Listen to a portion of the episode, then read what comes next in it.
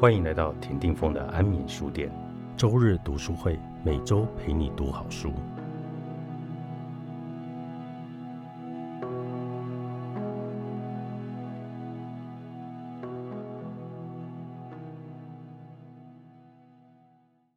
周日读书会，今天我们邀请到牛奶姐来为我们介绍这本书是《善良练习》。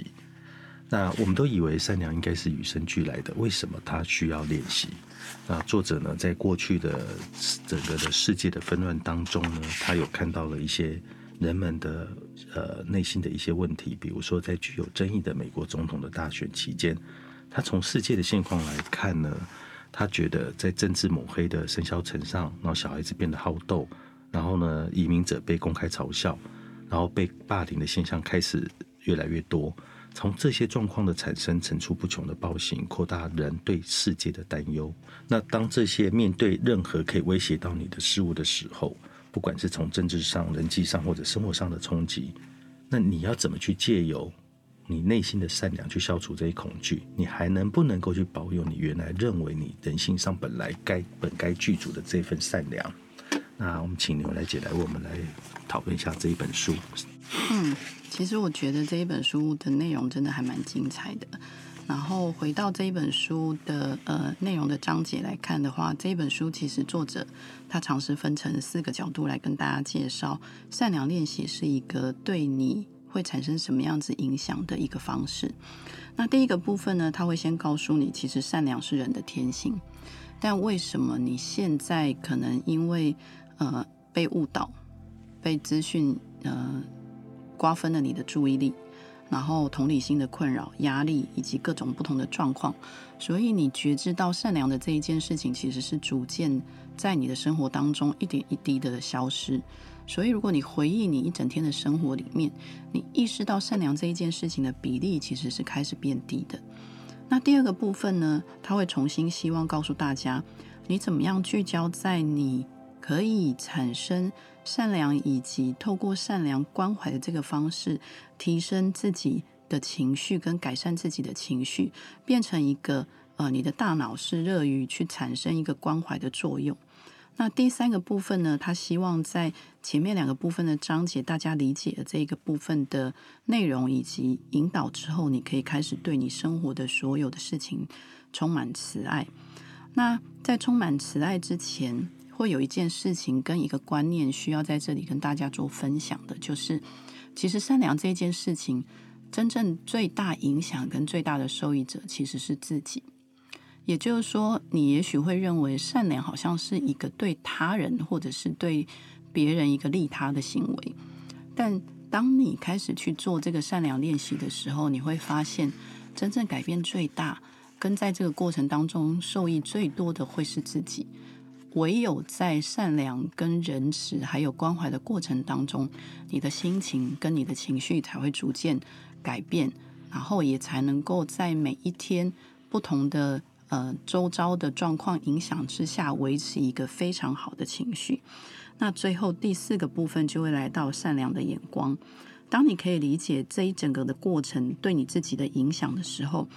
你个人的正向能量跟幸福感其实是会快速提升的，所以作者希望，当你在练习完这个部分的过程当中，如果你有了收获，你开始提升你自己的正向能量的时候，也记得把这个正向能量跟这个练习带给你身边的人，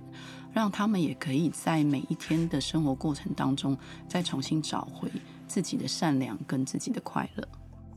呃，我觉得呢，我们现在慢慢的会去对原来人性里面本来就具足的这个善良，会慢慢慢失去了这个感知的能力，是因为我们在这个社会接收到很多负面的讯息跟负面的能量，然后让让让我们的这个善良被隐藏了起来。可是我一直相信，每一个人的这个天性里面是有善良的这个存在的，只是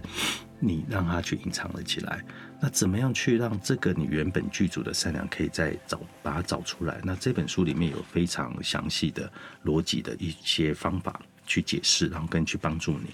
然后里面有一个东西，我是觉得最最好的练习就是同理心这件事情。当我们走在路上的时候，我们看到一些比较弱势的族群，我们如何用同理心的角度去思考假如今天我是他，我们可不可以用一个自他交换的方法？假如我是他，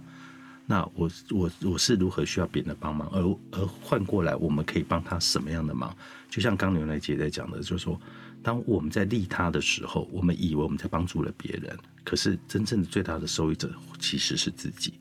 好，那当我们去做出这个小小的举动，去帮助了他的时候，这个快乐在你的心里面，它会开始开始扩散，而这个快乐的扩散，它可以给你带来一个你是一个善良的人的幸福的感受，它会持续非常久的一段时间，所以你的最后帮助的其实还是你自己。那接着讲刚刚峰哥说的同理心这一件事情，其实我觉得在这个书里面他有分析过，每一个人的人性其实基本上都会有善良跟同理心的呃比例存在，但为什么同理心这一件事情好像在现在的社会里面，你会感觉它的呃消减跟薄弱以及被侵蚀？那在这个书的一开头跟最后，他都会提醒大家有一个最重要、最重要，我们要先去理解的一个重点，就是其实是因为我们在呃为了自保自己的状况之下，我们会先让同情昏睡，所以他在呃书本的第一个呃部分一开头的时候，就会先告诉你，你必须要先练习，让你可以从同情昏睡中苏醒过来。然后重新去找回这样子的感觉。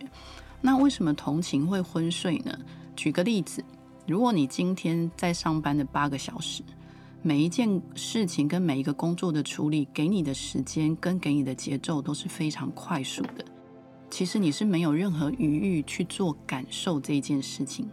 当别人来问你话的时候，你会没有任何感觉的，希望快速处理这一件事情。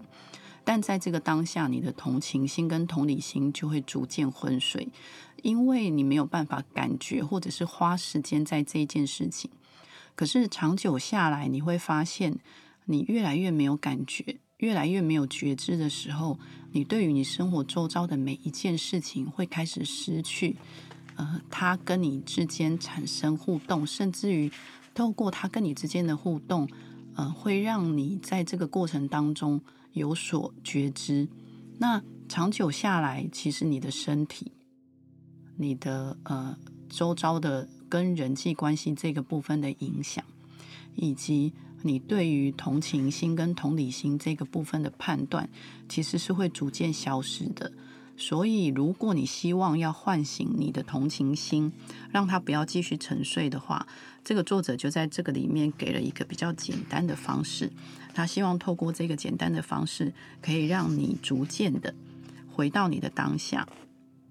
然后从回到当下的过程当中，开始去做你情绪上面的调节。然后，如果你的时间可以做到开始觉察自己的。情绪跟状况的时候，你就会开始保持你的洞察力。最后，在这个过程当中，你就会理解你的生命意义到底是什么。对，那这个觉察其实有一个很简单的方法，它里面作者提到了一个很简单的方法，就是说你可以从呼吸开始，你从一呼一吸当一吸当中去检视自己的所有的来龙去脉的意图跟想法。那你把你的整个的注意力放到你这些意图上面，你会知道说，哎，为什么我有一个这样的想法？这个想法从哪里来？我如何让这样的想法、好的想法植入到我们自己的心里面，让不好的想法来检视自己为什么这个有不好的想法出现？透过这个一呼一吸的练习，你可以同时身为参与者跟观察者来审视自己的思想、情绪跟身体感受。那就像他在里面讲到一句话，我觉得其实是很有帮助的，就是说你在这个当中，你检视这个当中，这个当下的这个时刻，你其实在练习的是可以更亲民、更友善的去看待这个事物。那它会慢慢形成一个很正面、强大的力量，而这个力量就会让你充分的去接受生命中这些无与伦比的美丽跟无法避免的悲伤。嗯，除了刚刚峰哥说的那一个技巧之外。书里面其实还有一个方式，我自己觉得，呃，可以非常简单的开始让大家学习，就是他书里面有提到一个方式，叫做暂停的力量。所谓暂停的力量，就是当你有任何的情绪，比如说你生气啊，你不舒服啦，你可能想要骂对方的时候，你先让自己暂停几秒，在书里面，作者他就举了一个他自己的故事。他说，呃，有一天他就是开了一辆新的车到某一个商场，结果当他停车的时候，不小心被呃另外一台车擦撞到了。当下他其实升起一个非常非常生气的情绪，然后他看到呃对方打开车门下了车，结果原来他只有一只手臂。然后他在车上贴了一张贴纸，是退伍军人的贴纸。在那一瞬间，他的情绪突然整个化开了。可是如果他在当下没有稍微暂停，他立即破口大骂对方，然后再接着他发现这个事实的时候，这件事情其实就会变成是一个已发生的事实。因为你会不理解，如果在当下我可以选择稍微做一下暂停。其实，也许所有的事情都会跟你原本第一时间反应的那个想象是不大相同的。所以，我觉得这个其实是一个非常非常非常简单的技巧，大家可以在日常生活当中可以开始做练习。一旦你开始做练习这一件事情，你会开始体会到这个中间的呃转变跟改变。那这个改变会让你。从这个过程当中，知道为什么作者一直不断的希望大家去进行这个善良的练习。对，你可以随着这一次一次的简单的练习，重新找回来你的良善本质。然后在自我批判跟生命的打击下，你要相信你内心深处还是完美无缺的。所以这样的一个善良的练习呢，可以让你保有爱的意识，让自己不至于失去了人性。善良练习，作者塔拉库辛奈，商周出版。